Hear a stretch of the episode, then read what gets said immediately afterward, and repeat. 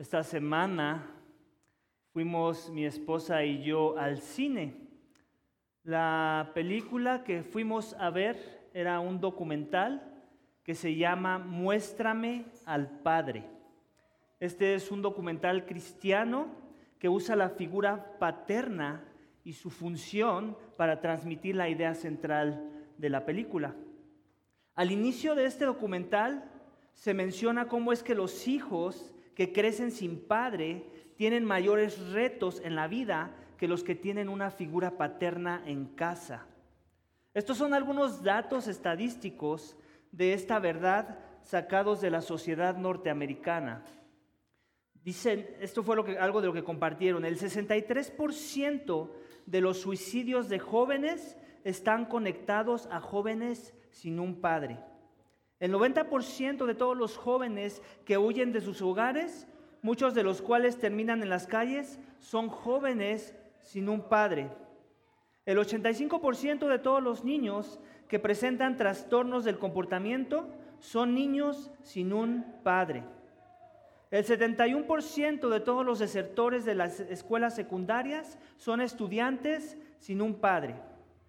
El 70% de menores que están en una correccional son menores sin un padre.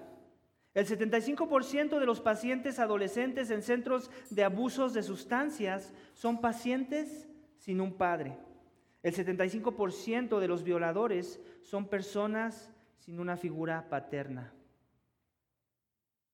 El documental muestra cómo el maltrato de los padres influye de manera muy significativa en el desarrollo final de los hijos en la edad adulta.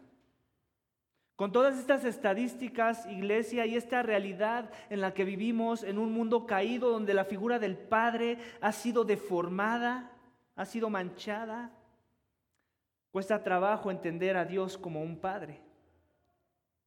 Y en muchos de los casos será difícil entender el, el carácter bueno de Dios como un Padre.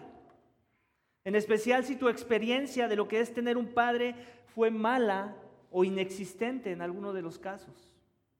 Sin embargo, iglesia, el Dios de la Biblia se ha revelado como un padre, sin temor a ser malentendido, debido a que tu experiencia en la tierra con tu padre humano haya sido tal vez deficiente.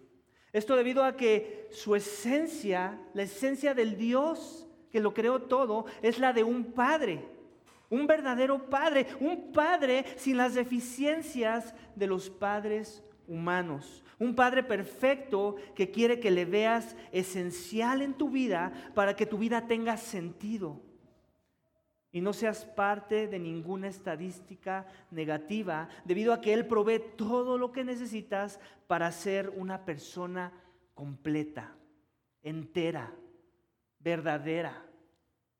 Es claro, ¿verdad? Por las estadísticas que te acabo de compartir, que algo está mal en la vida de las personas cuando no tienen a un Padre en la tierra. Podríamos decir esto, que esto es algo que está muy mal en la vida de las personas cuando no tienen un Padre en los cielos también. El mismo principio aplica en este sentido. Ya que últimamente es este tipo de Padre, el Padre en los cielos del que vamos a hablar hoy, el que en verdad importa. Al final del día, no importa cuál fue, esté siendo o vaya a ser tu experiencia con tu Padre en la tierra. No importa si el impacto de tu Padre terrenal va a ser algo bueno o malo para tu vida. Si encuentras refugio con Dios como Padre, y si entiendes que ese es el Padre que ama mejor que cualquier otro Padre y que con Él nada te hará falta, entonces eso es todo lo que importa al final del día, iglesia. Eso es todo lo que importa al final del día. El título de mi mensaje esta mañana es el siguiente. Jesús nos revela a Dios tan íntimo como un Padre. Jesús nos revela a Dios tan íntimo como un Padre. Jesús tiene, tiene, iglesia, entiende esto. Jesús entiende nuestro estado espiritual. Él sabe que somos parte de las estadísticas más tristes si no tenemos la figura paterna de un Padre celestial. Un Padre más bueno que cualquier otro Padre. Un Padre modelo que es más íntimo que cualquier Padre y que se, se reveló a sí mismo por medio de la persona de su Hijo Jesucristo. Mi mensaje, iglesia, esta mañana tiene cuatro énfasis tomados del texto que acabamos de leer. Cada uno de ellos tiene el propósito de ayudarnos a entender que tener una relación correcta e íntima con Jesús es equivalente a tener una relación correcta e íntima con su Padre, con Dios Padre. Así que vamos a ver el primero de ellos, iglesia. Si tienes tu Biblia, acompáñame a leer nuevamente los pasajes que ya leímos previamente. Versículos 1 al 3. Juan capítulo 14, versículos 1 al 3 dice esto no se turbe vuestro corazón. Creer en Dios, creed también en mí. En la casa de mi Padre hay muchas moradas. Si no fuera así, os lo hubiera dicho. Porque yo voy al Padre, porque yo voy a preparar un lugar para vosotros. Y si me voy y preparo un lugar para vosotros, vendré otra vez y os tomaré conmigo, para que donde yo estoy, allí estéis también vosotros. ¿Alguna vez, iglesia, te han dado acceso a un lugar que es exclusivo? No porque tengas influencia de entrar a ese lugar, sino por la relación que mantienes con alguien que sí tiene esa influencia, a ese lugar exclusivo. A mí me pasaba seguido en la primaria. Llegué a, ir a convivios de maestros. Llegué, llegué a ir eh, a reuniones donde solamente maestros podrían estar. Llegué a entrar a la dirección sin necesidad de que el director me dijera, niño, salte de, mi, oficina. ¿Y por qué era eso? Porque yo tenía ese privilegio, contrario a la mayoría de, de mis compañeros de clase. Bueno, pues tenía, resultaba que mi mamá era maestra de ese lugar. Entonces me conocían como el hijo de la maestra y entonces como consecuencia tenía acceso a reuniones y lugares dentro de la escuela que no el, estudiante promedio tenía acceso. Y lo único que se demandaba de mí era creer que en verdad mi mamá tenía esa influencia y que yo estaba asociado con su persona como hijo para sentirme con el derecho de estar en esas reuniones, en esos lugares. En la, en la porción, iglesia, de texto que acabamos de leer, vemos precisamente este asunto, algo similar. Lo que dice el primer énfasis de mi mensaje esta mañana, que creer en Jesús nos da acceso al Padre. Creer en Jesús nos da acceso al Padre. Lo vemos al inicio. Vamos a ver con qué empieza el texto. Versículo 14, 1. Empieza con una idea de alguien que está turbado. Le dice Jesús a quién? A sus discípulos. ¿Recuerdas? En la sección pasada, en el capítulo pasado, le está diciendo que a donde Él iba ellos no van a poder ir. Que él ya, ellos ya no, él ya no va a poder continuar cuidándolos, por ponerlo en esas palabras, cuidándolos. Por lo menos de manera presencial ya no lo iban a tener. Él tenía que pasar un proceso que era necesario para bendecirles a ellos. Todo, inicia con una traición, ¿recuerdas? El efecto dominó de una traición que va a desatar otros eventos y que van a culminar en una crucifixión. El Mesías prometido, la idea de Mesías que estaba en la mente de los discípulos estaba siendo desmoronada, estaba siendo quebrantada, estaba siendo eh, manchada en sus mentes, porque ellos tenían una idea muy diferente a la del Mesías. De forma que desde la perspectiva de Jesús, él podía leer esto. Ellos estaban turbados en su corazón. Y entonces él quiere traer consuelo a su comunidad de fe. Él quiere traer consuelo a sus escogidos. Y la medicina para un, corazón turbado es creer en Dios y no en cualquier Dios, sino en el Dios que se revela en Jesucristo mismo. Él sabe que necesitan consuelo. Él sabe que sus corazones están angustiados, están turbados. La palabra turbado es todavía algo más grave que estar angustiado. Estás hablando de una persona que está temblando, que, que no sabe qué hacer, que se le ha desbaratado su mundo. Bueno, Jesús tiene una medicina para el turbado y le dice esto. Creer en Dios y creer también en mí.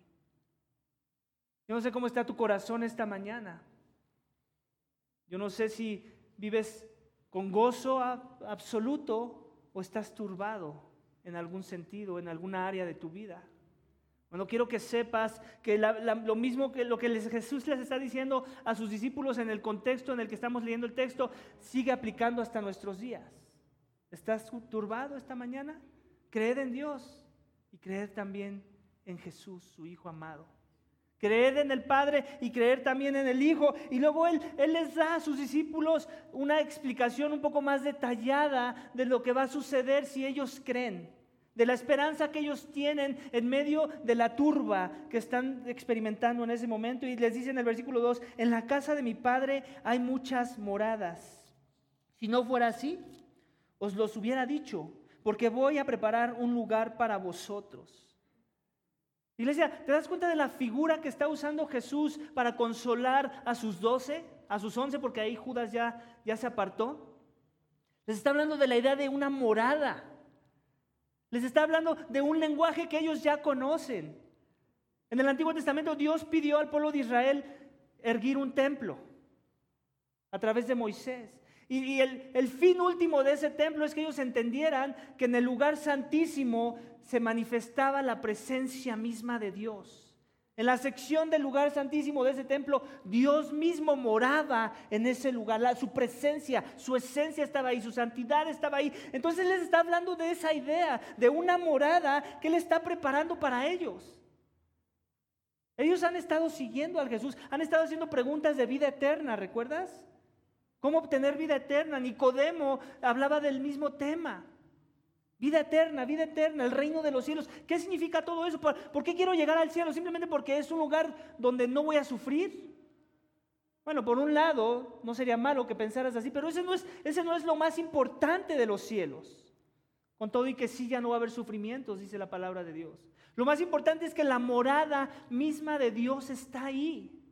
Donde Dios mora, donde Dios habita, donde Dios se manifiesta su presencia, eso es lo que nos debe cautivar de querer estar en los cielos. Estar en la presencia de Dios mismo. Y Jesús sabe que eso va a cautivar cualquier corazón que esté turbado por cualquier idea eh, mal concebida o interpretación torcida que ellos puedan tener.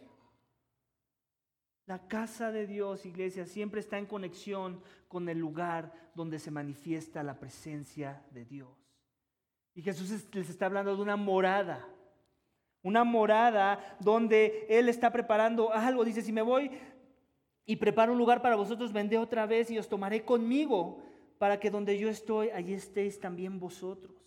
¿Te das cuenta de lo que Jesús está haciendo? Jesús está garantizando a sus discípulos el acceso a esa morada donde su Padre está. Es una garantía, ¿te das cuenta? Es una garantía de algo real, de algo que pueden comenzar a experimentar ya. Ellos necesitan, iglesia, lo único que necesitan es creer en la influencia de Jesús para obtener ese acceso. Necesitan creer en la identidad que Jesús ya les reveló sobre su persona para tener la confianza de los privilegios que poseen por causa de Jesús. ¿Y eso qué va a ocasionar? Que sus corazones se conviertan de, de ser turbados a tener una esperanza de la turba a la esperanza. Eso es lo que quiere Jesús provocar en sus corazones. Y te das cuenta el lenguaje que usa para que donde yo estoy, allí estéis también vosotros. ¿Te das cuenta que Jesús no les está diciendo para cuando donde yo esté? O sea, como diciendo futuro. Él está hablando de un tiempo presente, de, una presencia, de una comunión, de, de estar relacionado con una persona, tiempo presente. Le está diciendo, donde yo estoy, que ustedes todavía no están ahí, chicos, pero de alguna forma lo están porque me conocen, pero no en su totalidad lo entienden. Donde yo estoy, para que la comunión que yo tengo, para el acceso que yo tengo, para estar en la presencia del más alto, del más sublime, ustedes también lo tengan. Tiempo presente es presente, es posicional, tiene que ver con la intimidad que existe entre el Padre y el Hijo. Es estar en la presencia de una persona que es omnipresente y relacional. De eso Jesús está hablando en el texto, iglesia. Y luego en versículo 4 Parte de ese creer, desde la perspectiva de Jesús, tiene que ver con conocerle. ¿Cómo puedo decir que creo en Jesús si le conozco? Y es por eso que hace esta declaración de versículo 4. Dice, y conocéis el camino a donde voy.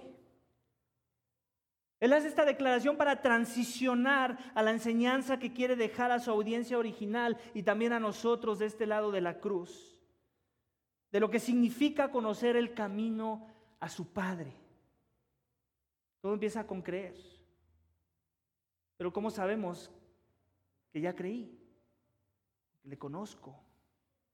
Tiene que ver con conocerle según este pasaje y conocéis el camino a donde voy. Él está dando una él está haciendo una declaración de algo que va a surgir, una pregunta de uno de sus discípulos. Va a disparar una pregunta y vamos a leerla en la sección del versículo 5 al 7. Dice, Tomás le dijo, Señor, si no sabemos a dónde vas, ¿cómo vamos a conocer el camino? Jesús le dijo, yo soy el camino y la verdad y la vida. Nadie viene al Padre sino por mí. Si me hubieras conocido, también hubieras conocido a mi Padre. Desde ahora le conocéis y la habéis visto. Desde ahora le conocéis y la habéis visto. ¿Acaso esa es una declaración arrogante de una criatura creada que se está atribuyendo la deidad misma en su persona? No, es la declaración del Dios hombre, de aquel que era el verbo, el logos, que vivía desde la eternidad en comunión perfecta con Dios Padre y con Dios Espíritu. El Hijo está haciendo una declaración, el que conoce al Padre, me conoce. Mira, en nuestro contexto no siempre aplica como regla general, pero a veces sí, muchas de las veces. Es verdad en muchos de los casos. Lo que ves del carácter de un niño, muchas de las veces, es el carácter de sus padres, ¿cierto? De forma que conocer el carácter del hijo es una ventana al carácter de ese papá o de esa mamá. Yo lucho seguido con la, la, impaciencia, por ejemplo. Y si tú observas a mis hijos, mucha de la impaciencia que ellos tienen en sus vidas la heredaron de mí. De igual forma que mucho del carácter bueno que puedas ver en ellos ya sabes de por sí que lo heredaron seguramente de su mamá. Y aunque esto no es una regla, pero sucede seguido en muchos de los casos, en lo que respecta a Jesús y su relación con su Padre, aquí sí se cambian las cosas. Esto sí es una regla en ese contexto en particular. Y sucede siempre. Lo que tú ves en el Hijo, lo ves en el Padre. Siempre. Eso es lo que Jesús nos está diciendo en este texto. Eso es lo que Jesús concluye después de haber hecho su primera declaración en versículo 4, conocéis el camino a donde voy y después viene la pregunta, demuéstranos al Padre, ¿a dónde vas? Eh, ¿Cómo podemos conocer el camino? Y después les dice eso, si me hubieras conocido, también hubieras conocido a mi Padre. Desde ahora le conocéis y la habéis visto. En otras palabras, conocer a Jesús es conocer al Padre. Ese es el segundo énfasis de mi mensaje esta mañana, iglesia. Conocer a Jesús es conocer al Padre. Escúchame bien esta mañana, si te atrae la idea de ser una persona completa en todos los aspectos de tu vida, debido a que el Dios de los cielos es tu Padre celestial, la fórmula es esta. Inicia con Jesús y termina con Jesús. Tiene que ver con Jesús. No, no, como los testigos de Jehová que agarran a Jesús como su, como su acceso al cielo, pero en realidad no se enfocan en Jesús en lo absoluto en su adoración. Al final del día, aunque ellos no lo quieran decir con sus palabras y aunque usen la Biblia, al final del día lo desechan. Jesús no está dando esa opción aquí, el texto es claro. Conocer al Hijo es conocer al Padre, es equivalente, no hay diferencia. Exaltar al Hijo es exaltar a quién, dirías tú al Padre. Tenemos que usar la misma lógica del principio, del argumento. Amar al Hijo es amar al Padre. Exaltar al Hijo es exaltar al Padre. Honrar al Hijo es honrar al Padre. Vivir en obediencia al Hijo es vivir en obediencia al Padre. Es equivalente, porque los dos son uno. Y nos lo va a decir más adelante.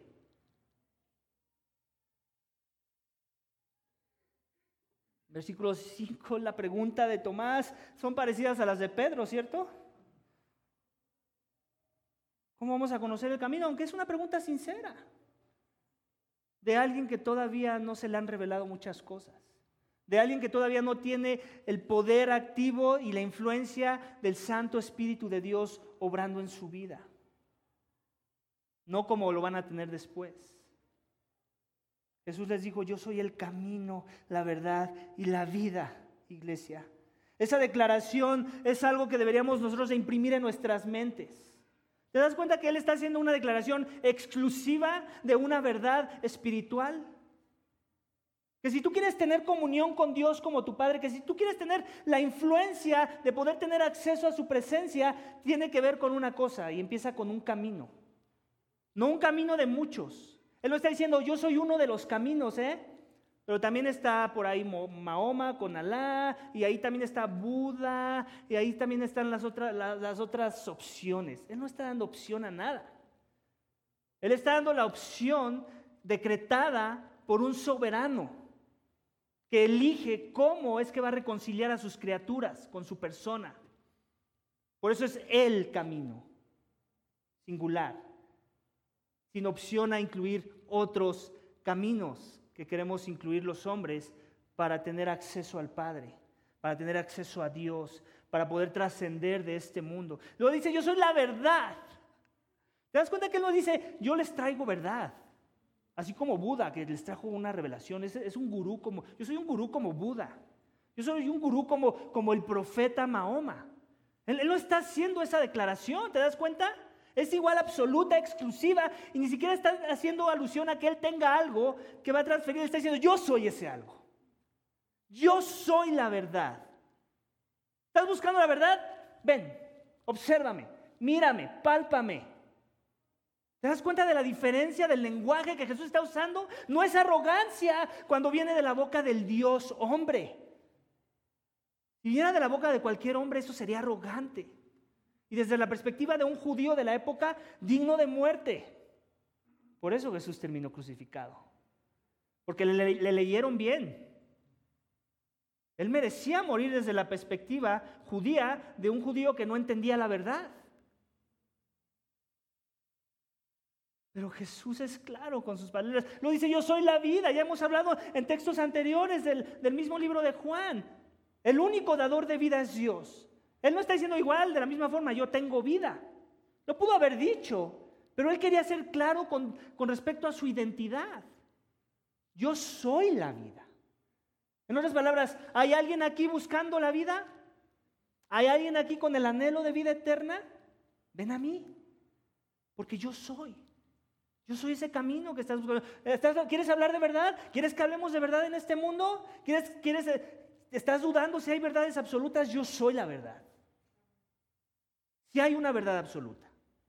Que haya competencia y que esa competencia nos quiera dar la apariencia de, verdad, eso es diferente. También la Biblia habla de eso, ¿eh? no es sorpresa para Jesús, ni para los discípulos, ni lo debería ser para nosotros. La palabra habla muy claramente de que Satanás se viste de ángel de luz. Y él va a usar recursos que parezcan cosas de ángeles, a una religión falsa misma, para apartar a muchos del camino, de la verdad y de la vida. Muchos de los cuales van a vivir vidas engañados de pensar que estuvieron caminando en un camino correcto, en una verdad correcta y en la vida venidera. Proverbios 14, 12 me parece, no estoy muy seguro de la cita, pero está por ahí. Dice que todos los caminos del hombre le parecen correctos, pero su fin es de muerte. De forma que esta mañana yo no sé dónde estás tú con respecto a esta realidad, de pensar que, estás en búsqueda de la verdad, de pensar que tu verdad es la correcta. Jesús te dice, tus caminos parecen correctos, a tu parecer, pero considera la posibilidad de que su fin sea de muerte. ¿Y por qué Dios puede hacer una declaración así sin sentirse culpable de enviar a muchos a una eternidad en el infierno? Porque Él ya nos reveló la verdad. Él no nos ha dado ninguna excusa como para pensar que, pues Dios, pues es que tú no revelaste un camino, no fuiste claro. ¿Cómo no querías que yo siguiera estas tradiciones? ¿Cómo no querías que yo siguiera esta religión? Dios ha sido claro como el agua. Nosotros hemos sido nublados y tercos, necios en nuestro entendimiento. Nos hemos envanecido. Nos hemos sentado en el trono de Dios y así hemos sobrado. Y muchas veces hemos vestido de piedad nuestras, nuestras nociones preconcebidas de quién es Dios, pero Dios las aborrece cuando no se alinean a lo que Él ya nos reveló en su palabra. Solo hay un camino, iglesia. Jesús lo dice, yo soy el camino, la verdad y la vida. Nadie puede venir al Padre si no es por mí. Si me hubieras conocido, también hubieras conocido a mi Padre. Desde ahora le conocéis y la habéis visto. Entonces, ¿qué depende de que tú conozcas en verdad al Padre de nuestro Señor? De que en verdad tengas una relación con un Padre que va a traer implicaciones, impacto a tu vida de una manera positiva, de una manera correcta, de una, de una manera esperada, de que le conozcas a su Hijo.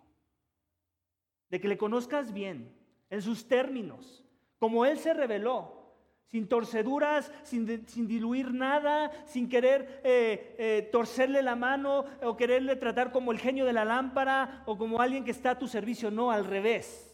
Él vino a revelarse como un soberano, como un rey, como alguien a quien sus súbditos se deben de poner a su servicio y humillar. Ese es el Dios de la Biblia.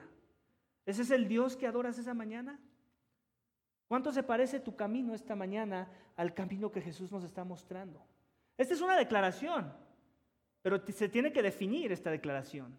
Los términos del camino hay que definirlos porque por eso hay tantas religiones paganas como los musulmanes, como los testigos de Jehová, como los mormones, que usan la misma cita y te van a tocar la puerta y te la van a citar. Tú necesitas conocer el camino, la verdad y la vida, te van a decir. O oh, sí, ¿y eso qué significa ahora? Bueno, pues para el testigo de Jehová significa que Jesús es un ser creado, no el creador. Para el mormón significa que Jesús es un Dios exaltado, pero como tú, que tú también podrías ser exaltado como Él si sigues sus pasos. Tener tu propio planeta un día y gobernar sobre él. Para el musulmán significa que Él te trajo la revelación de Alá y que Él te va a venir a juzgar y a condenar en el, día final. Pero no es Dios, no, no se te atreve a pensar que Dios se puede encarnar en una persona. ¿Te das cuenta? Tenemos que definir nuestros términos, tenemos que pulir la idea de lo que significa estar en la verdad, porque en el momento en el que me desvío un grado en el ángulo de la trayectoria, aunque al principio se parezca mucho a la verdad, adivina dónde va a terminar ese, eso que inició en, en un punto, pero que se desvió un grado. ¿Qué tan separado de una línea recta va a terminar ese grado? Conforme avanza, la separación va a ser mayor y mayor. Y cuando menos nos demos cuenta estamos parados en un lugar totalmente distinto al que Dios propuso, con una línea recta. De eso se trata, iglesia, estar en la verdad. De eso se trata conocer a Jesús, conocerlo en sus términos. Amén. Vamos al siguiente énfasis del texto esta mañana, versículos 8 al 11. Acompáñame a leerlos. Felipe le dijo, aquí, aquí tenemos a otro de los discípulos despistadillo también como Pedro. Señor, muéstranos al Padre y nos basta. ¿Acaso no Jesús ya habló de algo así? Bueno, nos reímos mucho, pero créeme que tú y yo hubiéramos estado en el mismo lugar, o tal vez tú, tú y yo hubiéramos hecho la misma pregunta. Otra vez, la revelación ha sido progresiva. Ellos estaban viviendo un momento en el punto, en, la línea del tiempo, donde la revelación estaba siendo totalmente nueva para ellos. Para nosotros, yo ya me leí todos los testamentos, todos los, evangelios. Pero para ellos esta es la primera vez que escuchan estas palabras. Jesús les dijo, pero Felipe le dijo, Señor, muéstranos al Padre y nos basta. Felipe entiende la importancia de, del Padre. por qué, ¿De dónde crees que saca él la idea de un Padre? De la importancia de estar en relación con ese Padre. Para el judío de la época, ellos usaban un nombre para Dios de forma que, que, ni siquiera querían pronunciarlo porque lo veían tan, tan, tan sublime en su, en su perspectiva. Y sí, Dios era sublime, pero no lo veían tan íntimo. ¿Te das cuenta?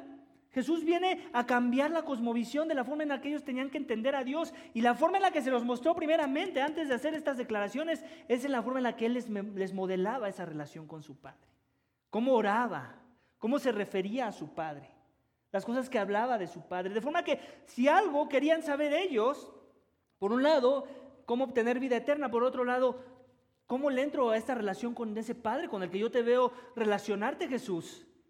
La verdad es que no pienso en otra cosa más que tener ese mismo, esa misma interacción que yo te veo tener con tu padre. Muéstranos al Padre. Muéstranos al Padre. Y Jesús les dijo en versículo 9, tanto tiempo he estado con vosotros y todavía no me conocéis, Felipe. El que me ha visto a mí, ha visto al Padre. ¿Cómo dices tú? Muéstranos al Padre. Yo me imagino a Jesús, no sé, aquí ya es mi interpretación, algo así como, como casi riéndose. Así como, ¿really? ¿En serio? ¿De veras? ¿Y todos estos años entonces? ¿Cómo dices tú, muéstranos al Padre? Casi es como, yo creo que Jesús dice, ¿me estás insultando acaso? Y luego les dice esto, para que entiendan de lo que se trata esto de, de, la relación que Jesús tiene con el Padre y de la relación que ellos deben estar buscando con Jesús para tener una correcta relación con el Padre. Les dice, ¿no crees que yo estoy en el Padre y el Padre está en mí? Son preguntas retóricas. Las palabras que yo os digo no las hablo por mi propia cuenta, sino que el Padre que mora en mí es el que hace las obras. ¡Wow!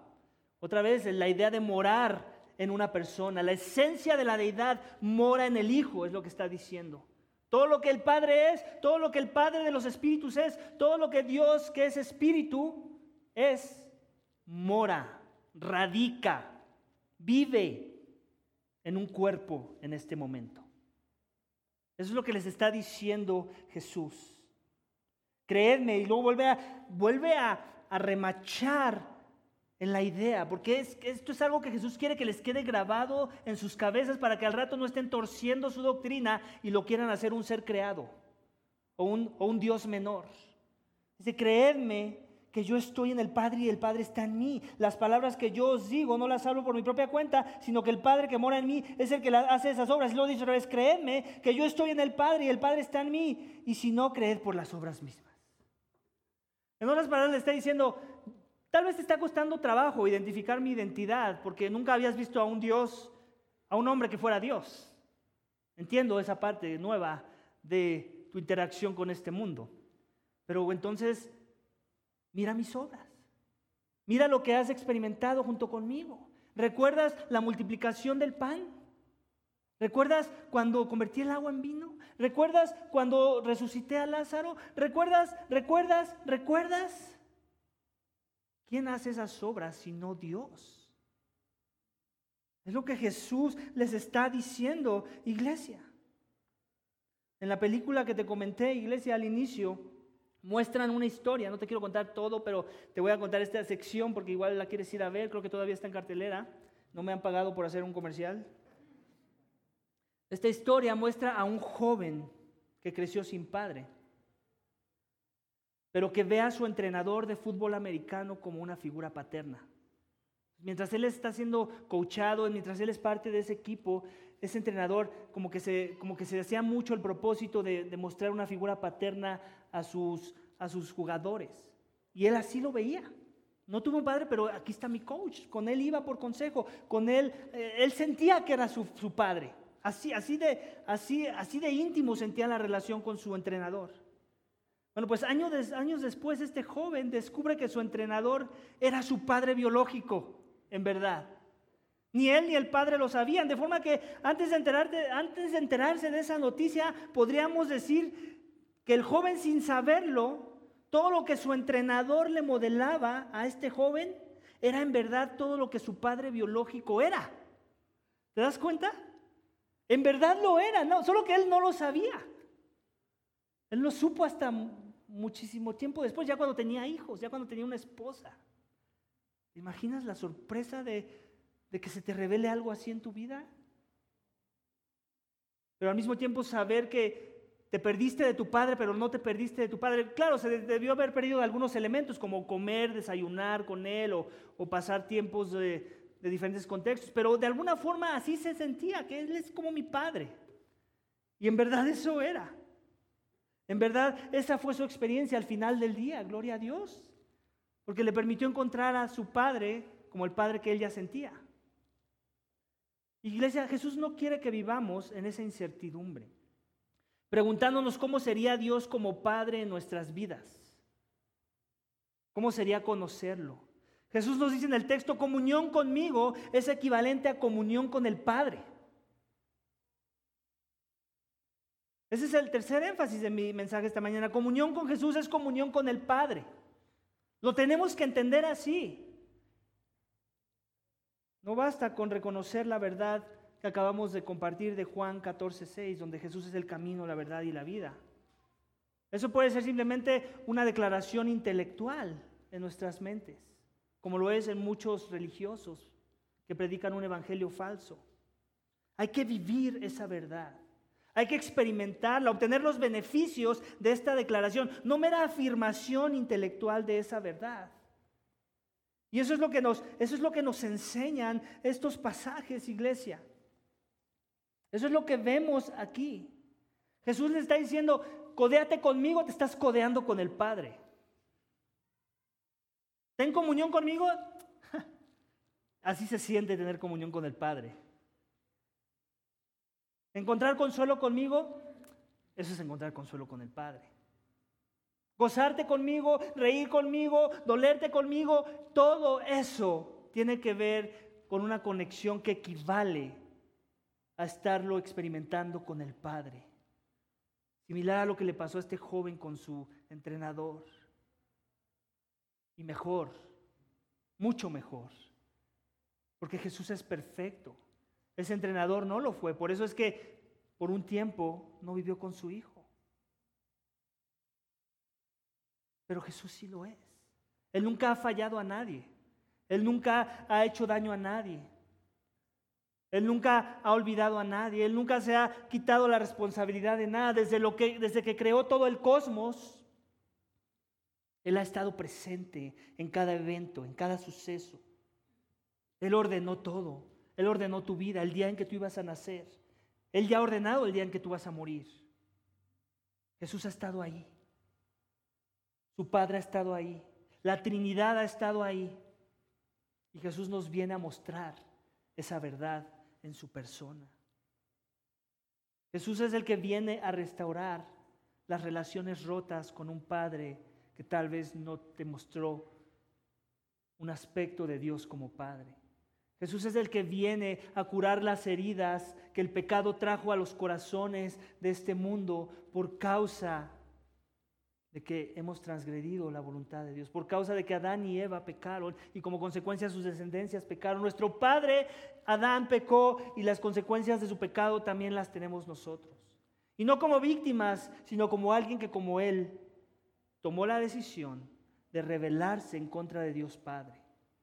Como alguien que por nuestros propios méritos, por nuestra propia iniciativa, hemos decidido rebelarnos en contra del Padre de las luces, el Dios exaltado, el que lo creó todo con la palabra de su poder. Por nuestro pecado estamos separados de ese Padre. Hay una separación que viene como consecuencia de que el pecado está en nuestras vidas y la paga del pecado es muerte. Y un Padre bueno, un Padre justo, demanda justicia en contra de la rebelión, en contra del pecado. Y tú y yo hemos pecado por cuanto todos pecaron y han sido destituidos de la presencia de Dios, de la gloria de Dios. ¿No te ves como ese pecador? ¿Te ves como alguien bueno? Bueno, si ese es tu caso, entonces te traigo noticias para ti que no son tan buenas. Jesús no vino a morir por ti. Porque Jesús vino a morir por los que se creen bien malos. Los que en verdad entienden que han ofendido a Dios y que esa ofensa se convierte en una ofensa infinita porque ha sido hecha en contra de un ser infinito.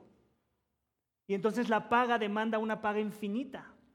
Y tú como ser finito creado no puedes pagar esa deuda.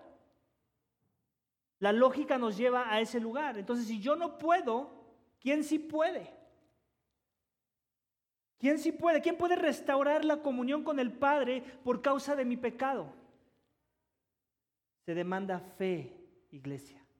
Fe en Jesús para iniciar el proceso de restauración. Arrepentimiento y fe. Intimidad y permanencia. Estar con Jesús íntimamente revela que en verdad tengo comunión con ese Padre. Él es el que viene a revertir la maldición, la hostilidad, la condena por el pecado. Él es el que vino a vivir la vida perfecta que tú y yo no pudimos, ni podemos, ni podremos vivir. Y que se demanda de nosotros para poder estar en la presencia de un perfecto. Porque el problema de la cultura de nuestros días es que el no ser perfecto ya se ve como algo que deberíamos de estar contentos, ¿cierto? Como que algo a lo que nos deberíamos de acostumbrar. Pero desde la perspectiva de Dios no es así. Debería ser algo que nos debería de preocupar. Debería ser, debería ser algo que nos debería de mover a pensar en cómo encontrar esa perfección para la cual Él nos creó. Porque así lo creó todo al inicio, perfecto, en armonía perfecta, en amor, en justicia perfecta, en pureza perfecta. El hecho de que ya no estemos en ese estado nos debería de preocupar.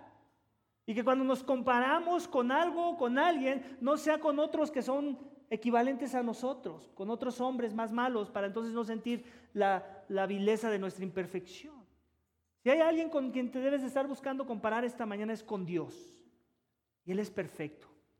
Y como consecuencia demanda perfección para que algo entre a su presencia.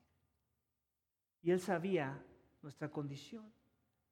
Él sabía lo turbados de nuestros corazones, por causa de nuestro propio pecado, pero también por causa del pecado de otros hacia nuestras vidas, que han traído un impacto negativo, un impacto de muerte, donde ahora vivimos en un estado de, desamparados, en un estado de huérfanos espirituales, donde tenemos una bancarrota espiritual.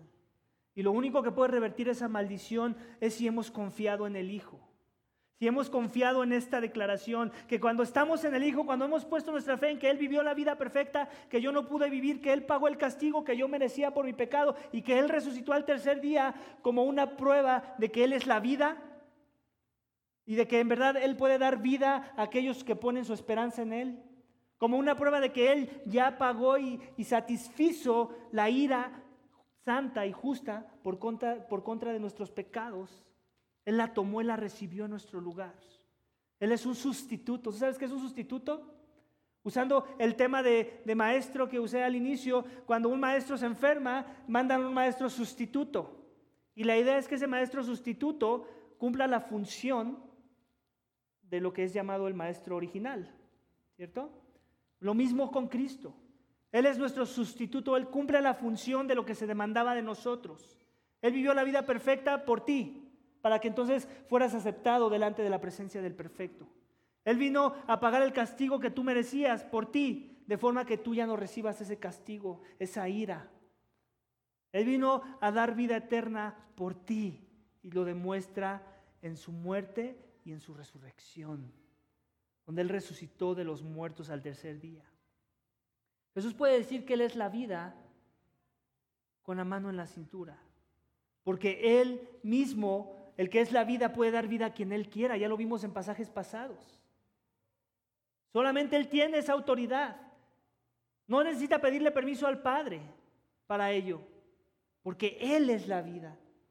Y en verdad promete vida a todo aquel que se arrepiente y cree en verdad que se humille y dice, Señor, reconozco mi bancarrota espiritual, reconozco cómo he tratado de buscarte en mis términos, en base a mi propia verdad, en base a mis propios designios, en base a mi parecer, en base a mi conveniencia, en base a mis preferencias, en base a mis gustos.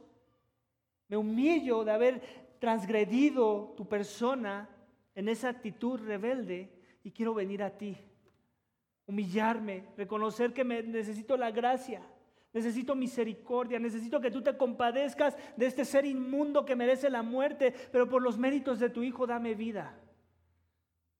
Que Él tome mi lugar en esa cruz. Que su vida perfecta se me atribuya a mí. De forma que no me haga falta nada para ser calificado y poder estar en tu presencia. Ese es el Evangelio, iglesia. Esas son las buenas nuevas. De esto está hablando Jesús. Esto es lo que va a remover la turba de los corazones. No importa cuál sea tu turba. No importa cuál sea tu angustia tu problema, la esperanza de vida eterna, de estar en el Padre que, está en el Hijo y, y estar en comunión perfecta con ellos. Y todo viene a través del Hijo. Es por medio del Hijo, iglesia. No pienses que hay otro camino. Comunión con Jesús es comunión con el Padre, tenemos que entender eso. Ahora la pregunta es esta, ¿cómo aplica esto en la forma en la que, si decimos que ya hemos confiado en Él? ¿Cómo se ve comunión con el Hijo? Porque acuérdate que el, religioso dentro de nosotros nos puede, nos puede llevar a hacer una, una aplicación incorrecta de esta verdad. ¿Cómo luce que tengo comunión con el Hijo? Al igual que con, les pasó eventualmente a los apóstoles, me va, nos está pasando a nosotros, porque nosotros ni siquiera le conocimos en persona cuando caminó en la tierra por tres años. Pero entonces, ¿cómo aplica a nuestros días en la iglesia de nuestros tiempos? ¿Cómo aplica la comunión genuina y verdadera con Jesús que se revela de manera auténtica en comunión con su Padre? En nuestro contexto te voy a decir, esto luce así. Es estar meditando en la palabra revelada de Dios. Yo no puedo conocer a Jesús fuera de su palabra. Este libro, si tú no lo conoces, tú no conoces a Jesús. Lo tengo que aclarar. Y decir conoces es, es, no es decir que lo lees todos los días. Lo puedes leer tanto como el etíope en el libro de Hechos y no entender nada. Necesitas la guianza del Espíritu, necesitas la comunión con la iglesia que te ayuda a discernir si estás bien o no en tu interpretación del texto. Si entiendes bien a la persona de Jesús en base a eso que acabas de leer. Solamente así puedes tener comunión con Jesús y entonces poder tener comunión con su Padre. ¿Estás buscando tiempos de comunión con Dios, el Padre, por medio de la oración, a través de los méritos de Cristo, en el nombre de Cristo? Si la oración no es algo que te caracteriza, te estás perdiendo comunión con el Padre en los cielos. Porque ese acceso ya lo tenemos, el velo ya se rompió, dice la Escritura. Se rompió el velo el día que nuestro Señor Jesucristo fue crucificado. Ese es un, ese es un simbolismo de que ahora hay acceso al lugar santísimo por sus méritos. ¿Aprovechas los beneficios de ese acceso si en verdad has creído? someterme a la influencia de su Santo Espíritu que me guía a toda buena obra dentro del contexto de comunidad, donde Dios es mi Padre y ahora soy su Hijo junto con otros que ahora son mis hermanos y con los cuales Dios quiere que también crezca en comunión con ellos. ¿Te das cuenta? Muchas veces las personas piensan, no, sí, yo tengo mi relación con Dios, yo ya confío en Jesús como mi Señor y Salvador, pero no quiero hermanos ni hermanas. Eso sí, no me pidas. Bueno, pues entonces también admite que no eres parte de la familia de Dios. Porque Dios salva a sus hijos y los pone en comunidad. Y quiere que a unos les llames hermanos y a otros hermanas. Y que no sea, y que no sea por los méritos propios de ellos que los acepte, sino por los méritos de Cristo en su favor. De igual forma contigo. Así es como te tienen que aceptar otros en base a tu confesión, en base a los frutos correctos de esa confesión. Decir que tengo comunión con Jesús, que es la cabeza del cuerpo, separado de comunión con el cuerpo, que es la iglesia. La Biblia enseña eso, que el cuerpo de Jesús es la iglesia, la comunidad de creyentes en Jesús. Entonces sería una inconsistencia de cómo el Padre en los cielos define comunión con Jesús. De forma que si tú te preguntas, ¿cómo puedo crecer en cercanía, en comunión con Dios? Yo te voy a contestar esto de manera muy práctica. Crece en comunión y cercanía con la iglesia local. Codéate con ellos. Está ahí en las buenas y en las malas con ellos.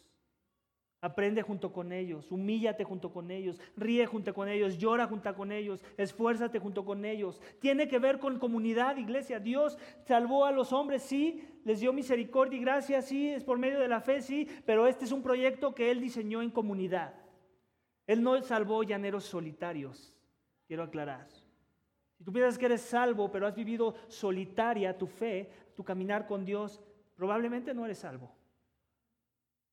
O en el mejor de los casos estás aprendiendo esto hoy y ahora vas a empezar a caminar en obediencia a la forma correcta en la que tienes que vivir esa salvación.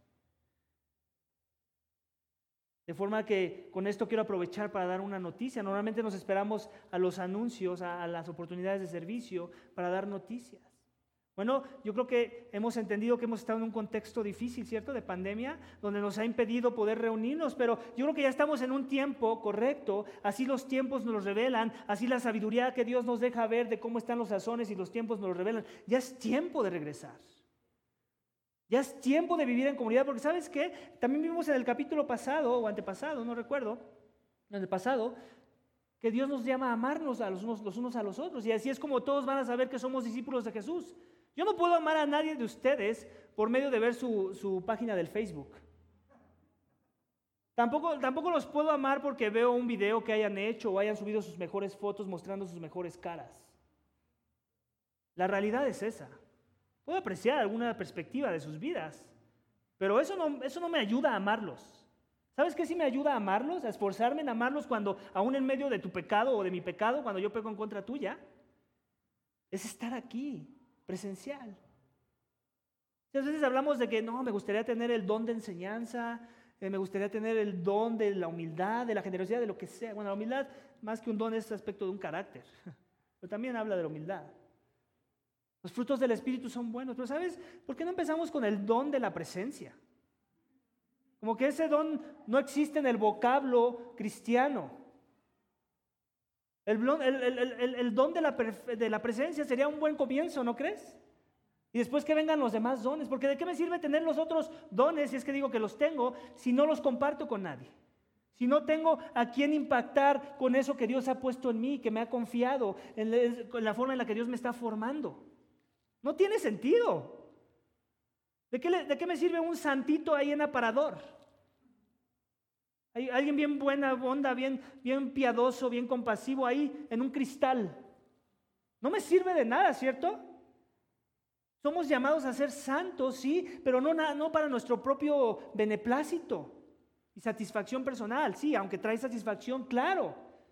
Pero la implicación de esa realidad es que ahora esa santidad la puedes expresar en otras, en obras de justicia, de piedad. Y de eso es de lo que habla el siguiente versículo.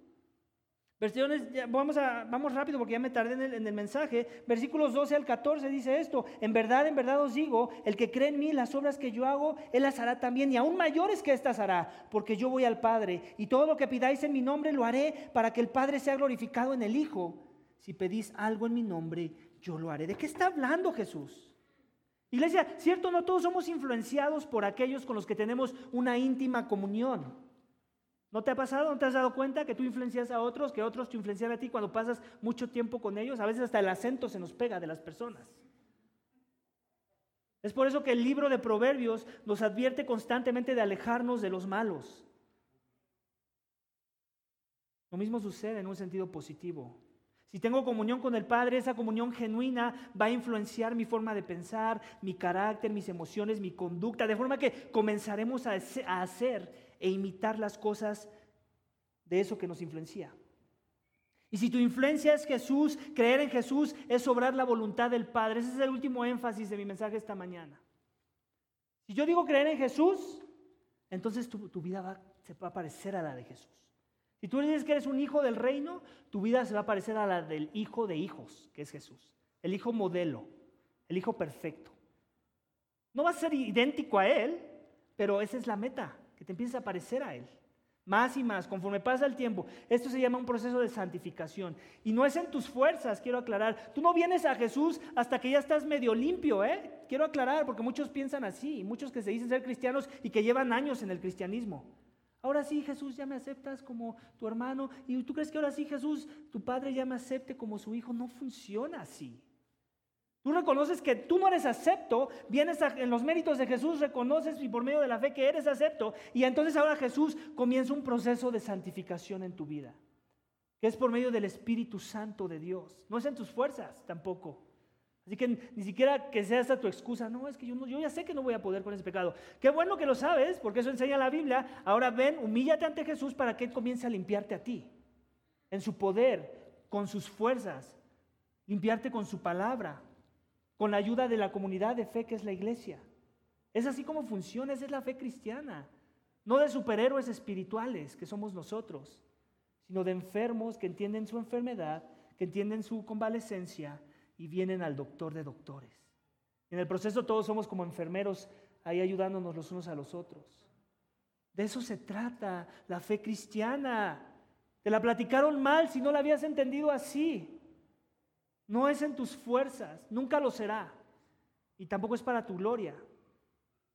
Tampoco es por tus obras la, salvación. Es por medio de la fe. Y es un don de Dios, no por obras para que nadie se gloríe, dice Efesios 2.8.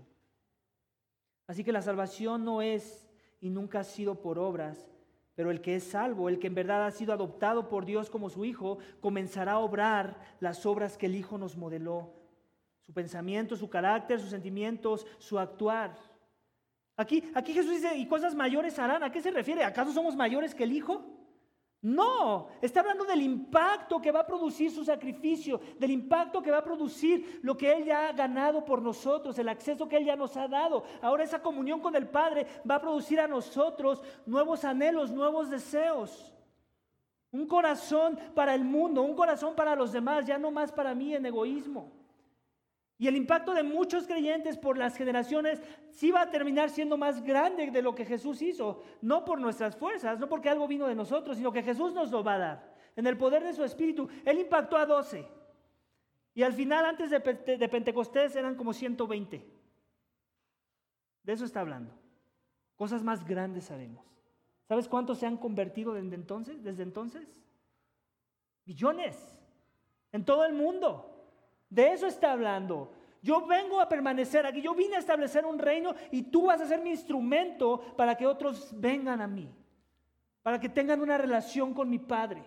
Porque tener una relación conmigo es tener una relación con mi Padre. Eso es lo que Jesús está diciendo. Y por eso nos da esta promesa en este versículo 13 de la oración.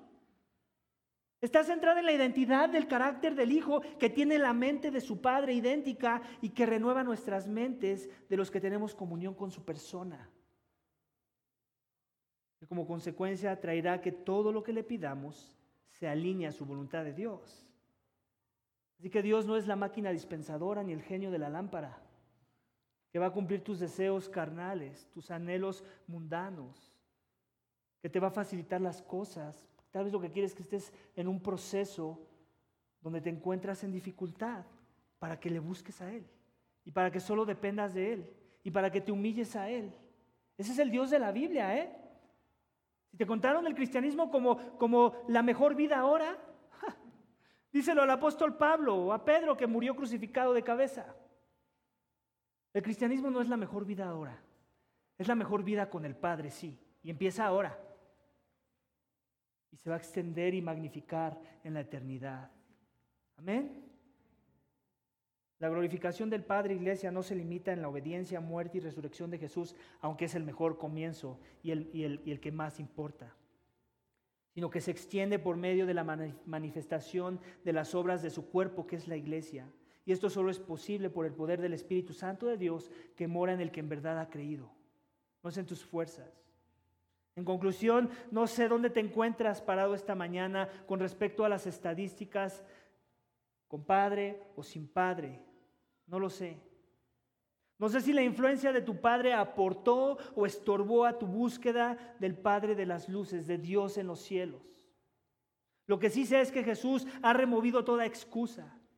Él nos ha revelado la hermosura del Padre en su propia persona para que nos atraiga la idea de buscarle y amarle, la idea de intimar con Él por encima de cualquier otra relación que tengamos y de encontrar al Padre de nuestro Señor Jesucristo, en Él el valor suficiente para, ganar, para sanar cualquier herida que haya en nuestras vidas, cualquier herida causada por nuestro pecado o el pecado de alguien más. Iglesia, Jesús esta mañana en su palabra te está invitando a encontrar tu identidad como hijo de ese íntimo Padre en los cielos que Jesús nos vino a revelar. Lo único que se demanda de ti es arrepentimiento y fe. Creer, conocerle, caminar en comunión con Él, íntima con su persona y dejar que su influencia desate en tu vida el poder de imitar su carácter para que tu obrar sea de impacto en este mundo caído que al igual que tú necesita un Padre como el de Jesús. Vamos a orar, iglesia, para que Dios nos dé esa gracia. Padre, te damos gracias por tu palabra, Señor. Qué hermoso que te hayas revelado como un padre. Padre, sabemos que Ningún padre terrenal en este mundo tiene la capacidad de mostrarnos la esencia de tu persona, de lo que tú eres. Sabemos que, que somos débiles, que fallamos, pero sabemos que, que, Cristo nunca nos ha fallado. Sabemos que Cristo vino a revelarse a sí mismo y quien conoce al Hijo conoce al Padre. Y quien intima con el Hijo, intima con el Padre. Y quien se humilla ante el Hijo en los términos del Hijo, se está humillando al Padre y es reconciliado con el Padre. Padre, esta mañana yo ruego para que tu Santo Espíritu abrume los corazones de aquellos que creen que tienen una excusa para pensar que no es necesario venir a los pies, a los brazos del Padre. Ayúdales, Señor. Abre sus mentes y sus corazones. Desmantela toda mentira de pensar que hay una verdad en la que ellos se tienen que someter, que está fuera de la verdad que Cristo ya nos reveló en su persona y en su ministerio. Señor, yo ruego por cada alma aquí, Señor para aquellos que han creído y a los que todavía faltan por creer, Señor, que, que tú traigas quebranto y gozo al mismo tiempo. Quebranto para aquellos que no han entendido cómo vivir como hijos y aún aquellos que siguen viviendo como el diablo porque no han confiado en Jesús.